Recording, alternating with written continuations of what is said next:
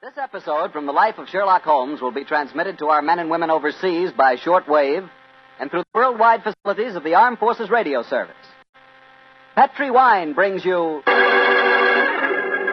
Basil Rathbone and Nigel Bruce in the new adventures of Sherlock Holmes.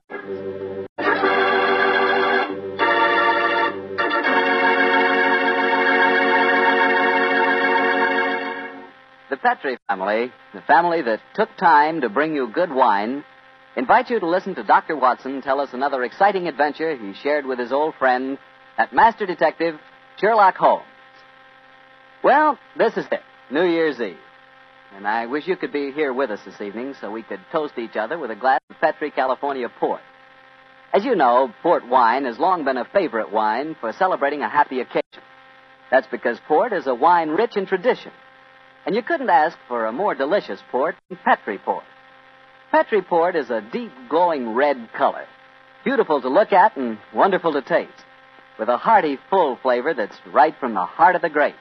And when you serve Petriport to your friends tonight or, or any time, remember you can serve it proudly because the name Petri is the proudest name in the history of American wine.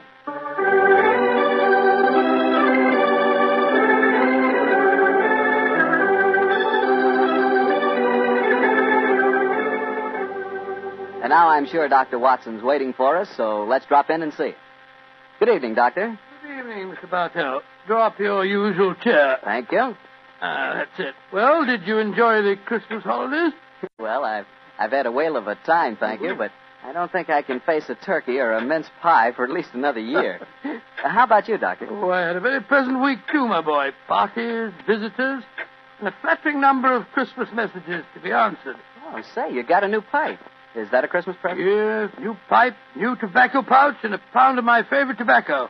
All of them sent to me from London by an old client and a friend of mine, Sir Ian Dunbar. An old client, huh? Well, do you mean he was one of your patients, or was he someone that you and the great Sherlock Holmes helped? The latter, Mr. Bartell. As a matter of fact, it was receiving this gift that reminded me of the story I've decided to tell you tonight. A story in which Sir Ian Dunbar played a prominent part. And how did it begin? The day before New Year's Eve in 1899, Sherlock Holmes and I sat in opposite corners of a first-class railway carriage. as We sped towards Edinburgh in the Flying Scotsman. What took you and Sherlock Holmes up there, Doctor? It started off as a holiday visit, Mr. Bartell. My old friend Sir Walter Dunbar had asked Holmes and me to spend a few days with him at Dunbar Castle, about 20 miles outside Edinburgh. After we left King's Cross Station, Holmes, his sharp, eager face framed in his deerstalking cap, dipped into the bundle of fresh papers which he brought with him. We left Bedford far behind us before he thrust the last one of them under the seat, leaned across, and offered me his cigar.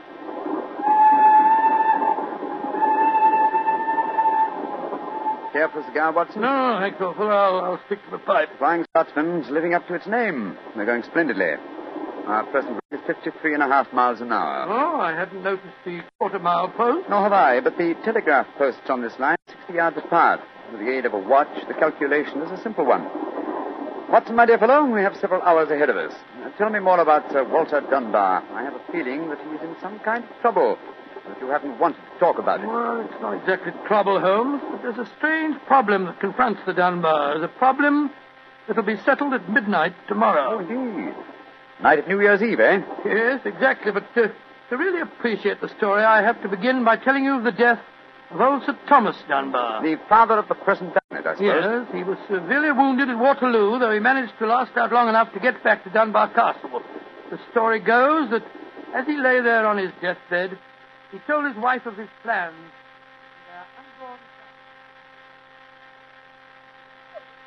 Uh, dinner grave, lass. I fetched the baronetcy home from Waterloo. What if I fetch the mortal wound as well?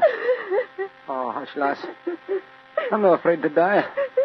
All that niggles me is that I shall never see the child you bear. The Sir Walter Scott no coming yet. Eh, Jenny, he visit the deathbed of his old friend. Now, who's there? Is that you, Sandy Murdoch? Aye, Thomas. It's me. Aye. I'm leaving an unborn son behind me when I die. Now, I don't trust women or children or banks for that matter. Put the best part of my wealth and gold in the big iron box you'll find under the bed. The money's there. Aye, and something else for a rainy day. You have to keep that box in trust for me, Sandy. You can turn it over to my boy on the New Year's Eve before his 21st birthday. And he'll be a man and wise enough to know how to use it. You understand, Sandy? Aye, Thomas. But suppose your bairn's a girl. A girl. I tell you, it'll be a boy. And we'll name him Walter after my good friend, Sir Walter Scott.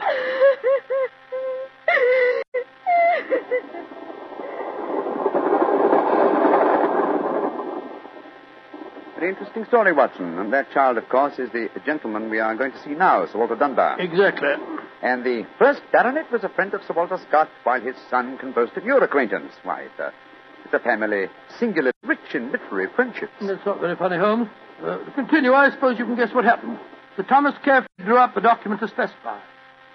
The New Year's Eve before the baronet's 21st birthday.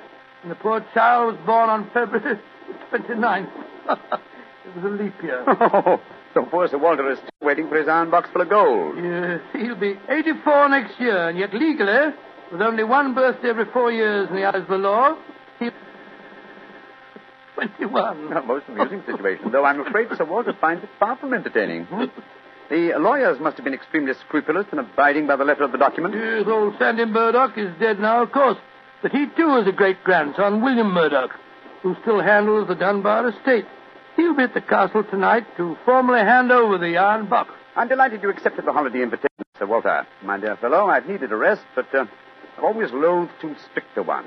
This situation may pose a nice little problem for me. Problem? Yes, I'm reasonably certain that the aged Sir Walter Dunbar will not get his iron box full of gold on this New Year's Eve either. But we will see, old fellow. We shall see.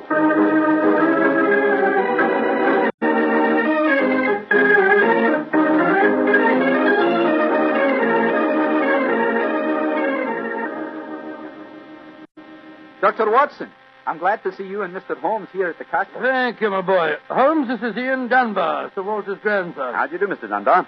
I'm very proud to meet you, Mr. Holmes. I've heard a lot about you. Our grandfather will be down in a few moments. Let's go into the library, shall we? Well, I imagine Sir Walter's quite excited about tonight's ceremony, isn't he? Wouldn't you be? If you'd waited 63 years too long for an inheritance. Thank the Lord I had the foresight to be born on the prosaic date of August the 21st. In the event of your grandfather's death, you would be the next baronet, I take it. yes, Mr. Holmes. You see, my father was killed two months ago at Mafeking. Yes, yes, I read about it in the papers, my boy. I'm, I'm very sorry. Thank you, Doctor. The opening of the box isn't going to be the only ceremony at midnight. Dorothy and I are announcing our engagement. Uh, Dorothy? Uh, Dorothy Small. She and her father are staying here, too. My congratulations. Yes, yes, indeed, Ian. Indeed, mine too. Thank you. It's, it's been quite a battle with her father, though. He's a businessman and isn't impressed with titles when they aren't accompanied by a suitable income. But when we told him about the inheritance, he relented and gave his consent. Ah, here's Dorothy now. Dorothy, darling, I want you to meet two friends of mine, Mr. Sherlock Holmes and uh, Dr. Watson. How do you do? Now, how do you do, Miss Uh, how are you, my dear? From what this young man's been telling us, I, I gather that congratulations are in order. Thank you. I finally persuaded Father that Ian would make a worthy son-in-law. For a while, I was afraid we'd have to elope to Gretna Green, live oh, in a cottage on bread and cheese and law, but brave the parental wrath, just as they do in the storybook. Oh, Sir Walter, there you are. Oh, Watson, my dear boy. How are you? And this must be your friend Sherlock Holmes. How do you do, Sir Walter? Very well for a young nipper who'll be 21 at midnight. oh, uh, gentlemen, may I introduce Mr. Herbert Small? How do you do? How do you do, sir? I believe that we have to congratulate you on the engagement of your daughter. Hmm. That was supposed to remain a secret until midnight. The Dunbar box was finally opened. Dinna be grouchy, Herbert. The children are in love, and I'm going to settle money on Ian. And it's New Year's Eve. Let's enter into the spirit of the occasion. Bring out the glasses, Ian. I've had some bottles of my special pride put out. It's the finest port in Scotland. The cream of Dunbar. My father laid the first bottle down the year before I was born. And a drink of the brew will surely warm the cockles of your heart. Uh, my mouth's watering already, Sir Walter. when, when is this uh, lawyer fellow, young Murdoch, getting here? Oh, any moment, Herbert. As soon as he arrives, we'll have dinner, then we'll be ready for the evening ceremony. He's bringing the famous iron box with him, Sir Walter? If he doesn't, they won't get any dinner, Holmes. Ian, pass the glasses around, my boy. Ah, here you are, Murdoch. Good evening, Sir Walter. Oh, you've got the box with you, I see. Now the party's complete. Oh, let me introduce you. Miss Small, her father, Mr. Small, my grandson Ian, you know. Sherlock Holmes, Dr. Watson. How do you do, sir? I'm sorry I'm late, Sir Walter. My train was delayed. Oh, that's all right, Murdoch. You're here, and you brought the box. That's all that matters. Ian, give our young lawyer a drink. Here, I'll help you pour it. I must say that this is rather exciting. Holmes, the famous iron box with its inheritance of gold. Yes, and from the size of the box, at a rough guess, I should estimate its cubic content in gold at around 5,000 pounds. Not a vast sum, perhaps, to a businessman like Mr. Small, but a windfall to an impecunious Scotch baronet. Yes, I suppose it is. A strong young man, Mr. Murdoch. How do you mean strong, Holmes? A box that size, full of golden sovereigns, would weigh a considerable amount. And yet the lawyer carried it single-handed. Now that we're all assembled, I'm going to propose a toast. Though it's still some hours off yet, let's drink to the new year. It means a lot to some of us. To 1900. 1900. We should toast more than just 1900, Sir Walter. We should drink to the new century that's about to begin. Good idea, Dorothy. Oh, I'm afraid that wouldn't be quite appropriate, Miss Small. To be accurate, the 20th century won't begin until January the 1st, 1901, and not 1900. Of course. That's it. Dorothy, I'm afraid your wedding can't take place for some time yet. Father, what are you talking about? I read an article in The Guardian the other day that said just the same thing as you, Dr. Watson. And what's more, it said something even more important. It said that 1900 is not a leap year. Oh, rubbish. Leap year comes every four years. There was one in 1896, then obviously 1900 is one. I think Mr. Small may be right. What do you say, Mr. Holmes? Do you know? Well, I hope no one would bring up this point, but it's the little problem I referred to on the train, my dear Watson. Yes, I remember. Holmes, for heaven's sake, answer. Is 1900 a leap year or no? I'm afraid it's not, Sir Walter. No? Because of a slight imbalance that would otherwise be produced in the calendar. Of the even century years, only those divisible by 400 are leap years. In other words, 1600 was a leap year, the year 2000 will be a leap year, but uh, 1800 and 1900 are not leap years. Then you have no birthday next year, Sir Walter, and I'm afraid I can't open the box tonight. And the Dunbars won't get their inheritance. And you, my dear, don't marry for a few more years. I won't allow you to marry a pauper. Mr. Holmes, are you sure of your facts? I'm very much afraid that I am, young man. Oh, this is terrible. I cannot stand any more. No, no, no, don't take it too badly, Sir Walter. Here, here's it. Here, drink this. Uh, There. That's it. After all, you only have to wait another four years. another four years. At my age, young man. At my age. Oh, no. I shall never live that long. Aye, what is it, Angus? Dinner is prepared, Sir Walter. You can serve it as soon as you're ready, sir.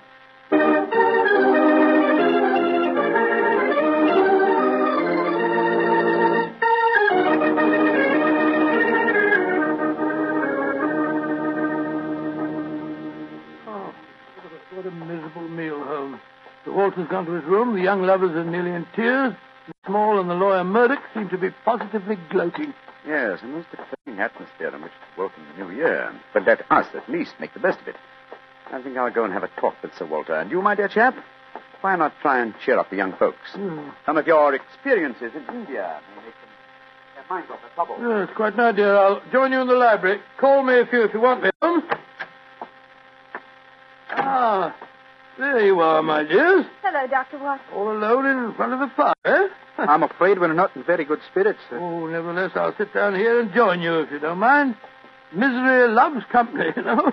You're so very kind, Doctor. Oh, not at I was just trying to persuade Ian to elope with me. But he's being most ungallant. He won't even consider it. How can I, darling?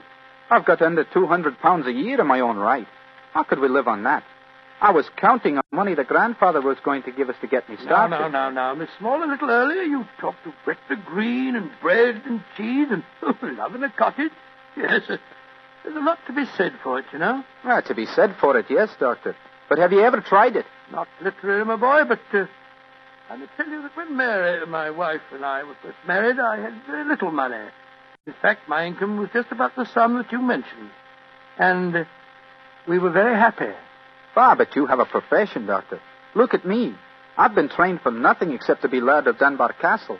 I can't support a wife on tradition. But you're young, Ian. You can get some kind of position. I'm sure you yes, can. of course, of course. As a matter of fact, I think that. Holmes, what is it? What's wrong? The devil's work afoot, Watson. Come with me, old fellow. And you, Mr. Dunbar. Mr. Holmes, what's happened? It's Sir Walter. I went to his room. It was in darkness, but in the moonlight I saw two figures struggling by the open casement. One of them was Sir Walter. As I entered, he disappeared from sight. His attacker had pushed him out of the window into the moat. How dreadful. The other man got away in the darkness. We must get lanterns and go out to the moat at once. Though I'm very much afraid, Mr. Dunbar, that your grandfather is beyond our help.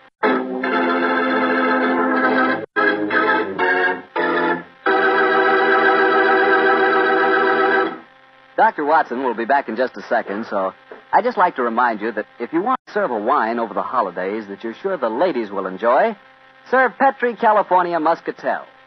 Petri Muscatel is a golden wine with a wonderful flavor. The flavor of big, plump Muscat grapes. And you know what a flavor that is. I'm sure you'll find that Petri Muscatel is the favorite wine of all women, just as Petri Port is the favorite wine with men. And incidentally, if you're not sure which to get, Petri Muscatel or Petri Port, don't buy one, buy two.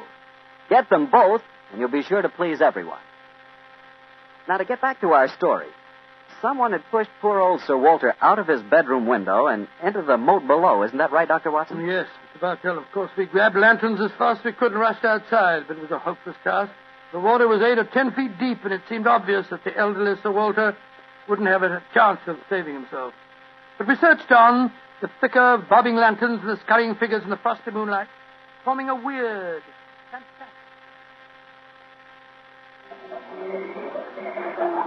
Angus, bring a lantern over here. Aye, sir. Can you see anything, Holmes? Ah, nothing. I don't see why your friend doesn't call the police, Dr. Watson. He's accomplishing nothing. We thought there might be a chance of finding the old man alive, Mr. Small. He wants to avoid a scandal, if possible, for your sake, sir, as well as the Dunbars. The scandal can't touch me or Dorothy over this. Her engagement was never announced. Thank heaven. That's a great pity, sir. I should think some new blood in your family would be a great improvement. You're being confoundedly impertinent, And you'll be confoundedly heartless, sir. Well, Holmes, have, have you given up hope? I'm, af- I'm afraid we'll never find him without dragnets and grappling hooks. Have to call the police. What time is it? Sir Ian. You know the time? What did you call me, Mr. Holmes? Sir Ian. By Jove, yes. It does seem a bit your Holmes, but of course you're right. If your poor grandfather's dead, Mr. Dunbar, you're the baronet now. And the time, Sir Ian? It's, it's a quarter to twelve, Mr. Holmes. A quarter of an hour to the new year. Sir Ian. Doesn't that fact suggest something to you? Yes, yes, it does. So I'm the new baronet, am I? Very well, then. There'll be no more talk of the police for 15 minutes. I want all of you to come back to the castle with me. As the last chime of midnight rings out, I shall have a statement to make. A statement that I want you all to hear.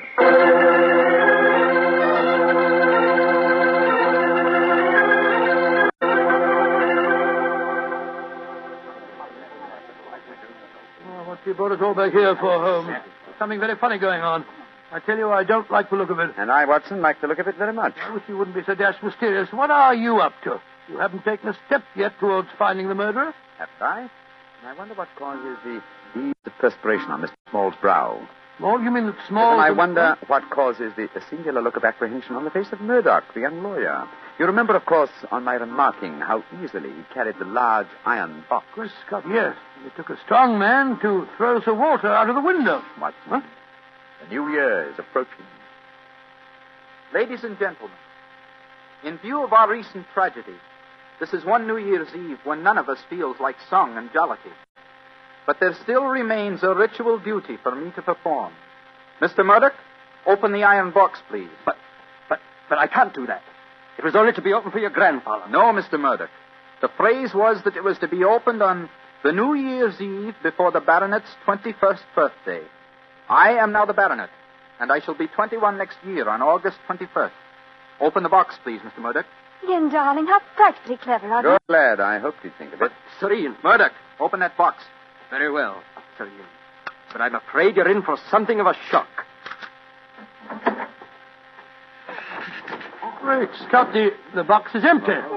Except for a sheet of notepaper in the bottom. What's the meaning of this, Murdoch? Read that paper, Sir Ian, and you'll understand. I owe you 4,000 sovereigns. And it's signed Alexander Murdoch on behalf of Murdoch and Murdoch, lawyers. You'd better explain this. It's the family skeleton, Sir Ian. That note is signed by my great grandfather, the one that witnessed the original deed concerning the box. As soon as Sir Walter was born on that February the 29th, my great grandfather realized the money wouldn't have to be produced for 84 years. And so he stole it. He borrowed it. He always intended to pay it back, but he was never able to. When he died, he told my father of his secret, and my father in turn told me. We've always planned to put back the money, Sir Ian, but We've never been able to. This is daylight robbery. You should prosecute them, Ian. The firm's still in business. You can ruin them. You can sue them for every penny they have. Mr. Small, you've already shown a marked aversion to my family.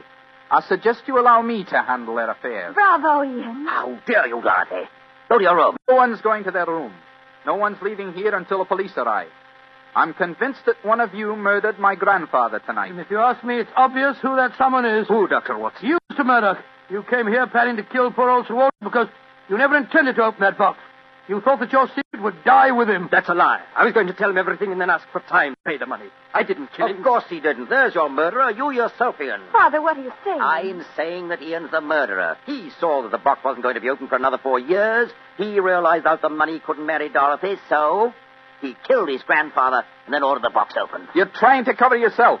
You pushed grandfather out of that window tonight. You thought that if he died, the box would never be opened. Dorothy couldn't marry me. You, you, you don't. Gentlemen, gentlemen, please. Upon my soul, Holmes, you seem remarkably calm. Oh, Go on, dear Watson. I must say I'm absolutely fascinated by listening to three people accusing each other of murder, and each of them producing perfectly sound motives. It's a remarkable example of the dangers of reasoning from motive alone. We should profit by experience, Watson. Mr. Holmes, how can you be so calm? There's a murderer in this I room. suppose this game of charades is getting a little out of hand, Miss Small. Let's conclude it. You'd better come out now. That it's moving. A happy new year to you all. Grandfather. Sir Walter, oh, am I seeing a ghost? Oh, Sir Walter, you're all right. Now, right. what kind of a game have you been playing? It's a funny game that Holmes and I invented. You might call it forcing the issue. I was determined to have the box open before the next four years were out, whilst I was still alive to look inside it. But the trickery of your family, Murdoch, has made me a very unhappy man. Sir Walter, I shall pay back the money in a few years. I swear I will. It'll be too late to do me any good, but I'll take care that Ian gets it.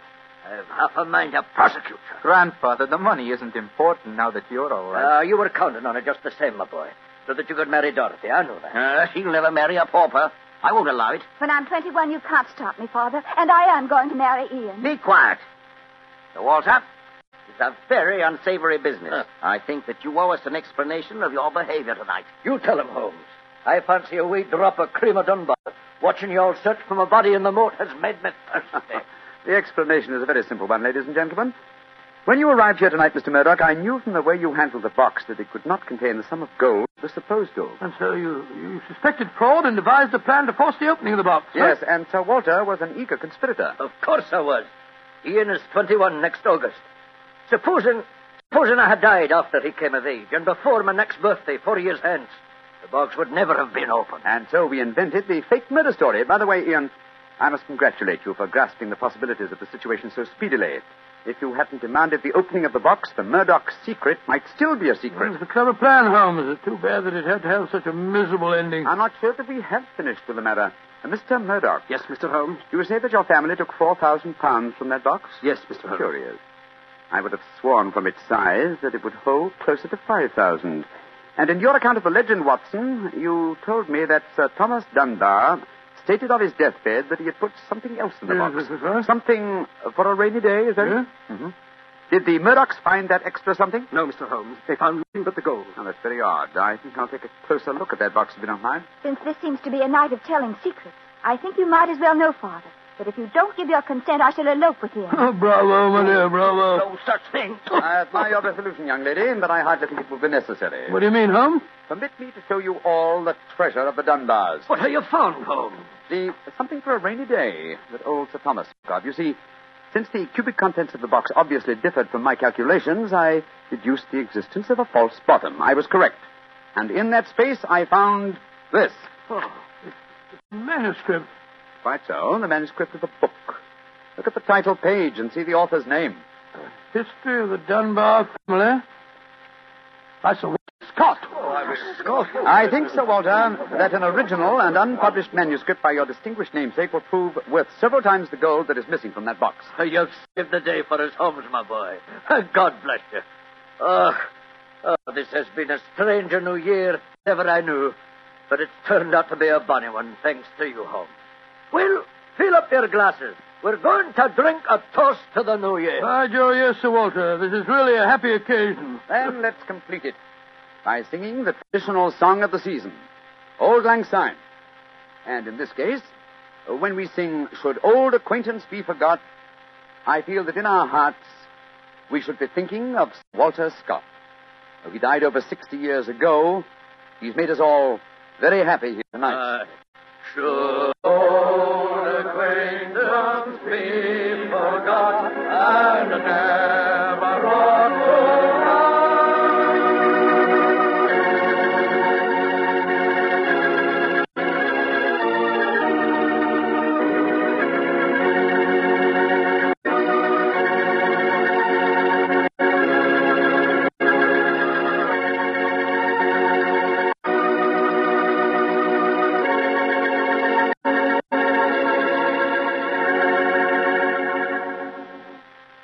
Doctor, that turned out to be a very happy new year for all concerned. Yes, that's one New Year that I'll never forget. Well, I sure hope you'll always remember this one, too. Oh, just a second, my boy. That calls for a glass of port. Fine. Uh, well, to a, to a happy New Year, my boy, for you and for our many friends listening in. And to you, Doctor. Oh, thanks, boy. Ah, that's good. Doctor, has indeed been a pleasant association for me. Oh, I'm glad to hear. You're the best storyteller I've ever known, and the Petri family makes the best wine I've ever tasted. Hope that just as they've been making wine for generations in the past, the Petri family will continue to make fine wine in the future. Uh, and Mr. Bartell, I know that you'll always be here to tell us just how good that Petri wine is. Well, I hope so, Doctor.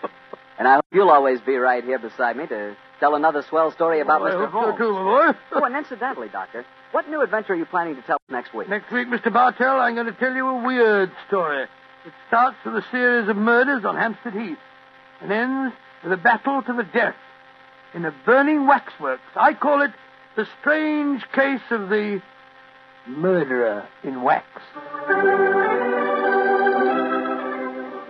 Tonight's Sherlock Holmes adventure was written by Denis Green and Anthony Boucher and was suggested by an incident in the Sir Arthur Conan Doyle story, The Silver Blaze. Music is by Dean Fossler. Mr. Rathbone appears through the courtesy of Metro Goldwyn Mayer, and Mr. Bruce through the courtesy of Universal Pictures, where they are now starring in the Sherlock Holmes series.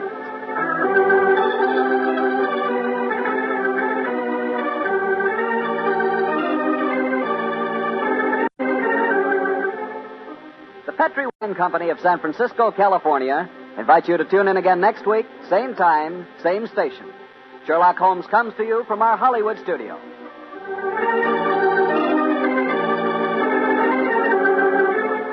This is Harry Bartell saying goodnight for the Petri family.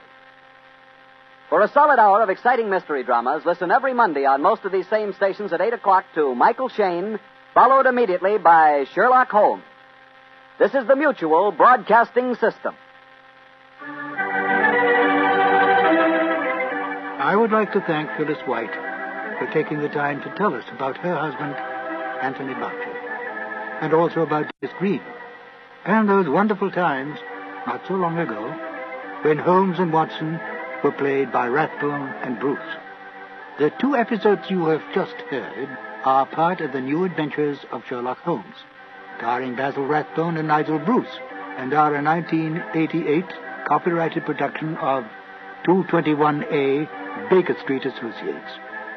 The Sherlock Holmes stories and the characters of Sherlock Holmes and Dr. John H. Watson created by Sir Arthur Conan Doyle and are used with the kind permission of Dame Jean Conan Doyle.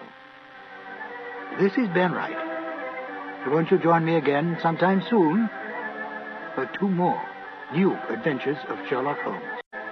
Thank you for listening.